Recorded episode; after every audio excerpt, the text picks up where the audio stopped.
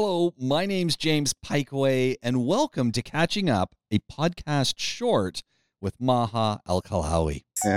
as a people. Mm. And I think the Arabic language is probably the only thing right now that really keeps the Arabs um, more united. Not more united, just as an identity. It's, an connected, identity. connected. It's connected. Yeah, it's an identity thing. We're the right? same. We're, we're all what we're. Yeah. yeah. Yeah. If everyone spoke French, right? If, if you you have the ex-French colonies, they all still speak Mm-hmm. French. So there is an identity where they still identify with France. The same, ha- the same happens for, you know, uh, Canada, Australia, and the UK, and other Commonwealth countries. So language is a huge unifier when you can actually communicate with each other. So that's one of the reasons why I kept it in Fusha. Um, one of the discussions I had actually with another children's book author and publisher was kind of why our kids, we didn't, I don't remember having the struggle with Fusha the way children are right now.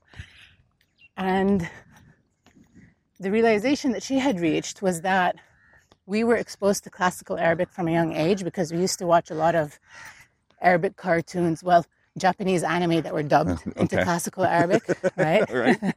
but it was really good. At least they were doing it. Eh? yeah, and and these things were dubbed into, I think they were done in prob I think Syria, Iraq, and Lebanon, and they had taken these huge amounts of children's cartoons that were made in Japan, had them all dubbed in classical Arabic, and this was like part of the basic programming you would see on regular like national TV. You know, 8 a.m. to 9 a.m. was children's cartoons. And they were all in classical Arabic. So even before you ever went to preschool, you were already exposed to the language. And never underestimate, I think, the power of simple exposure, just listening and getting used to the words.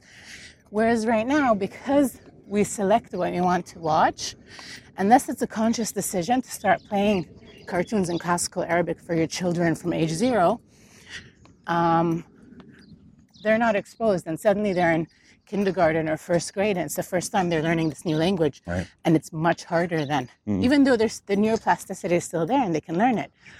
But again, technically, classical Arabic and whatever dialect you speak are almost like two different languages. Yeah.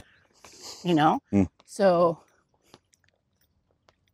you're bringing up your child trilingual if you're speaking another a third language at home, which is normally English, right? Most kids here, especially in the UAE, will go to school with an English curriculum. So um, it's not it's not impossible. Many kids grow up trilingual. It's Yeah. just a conscious choice.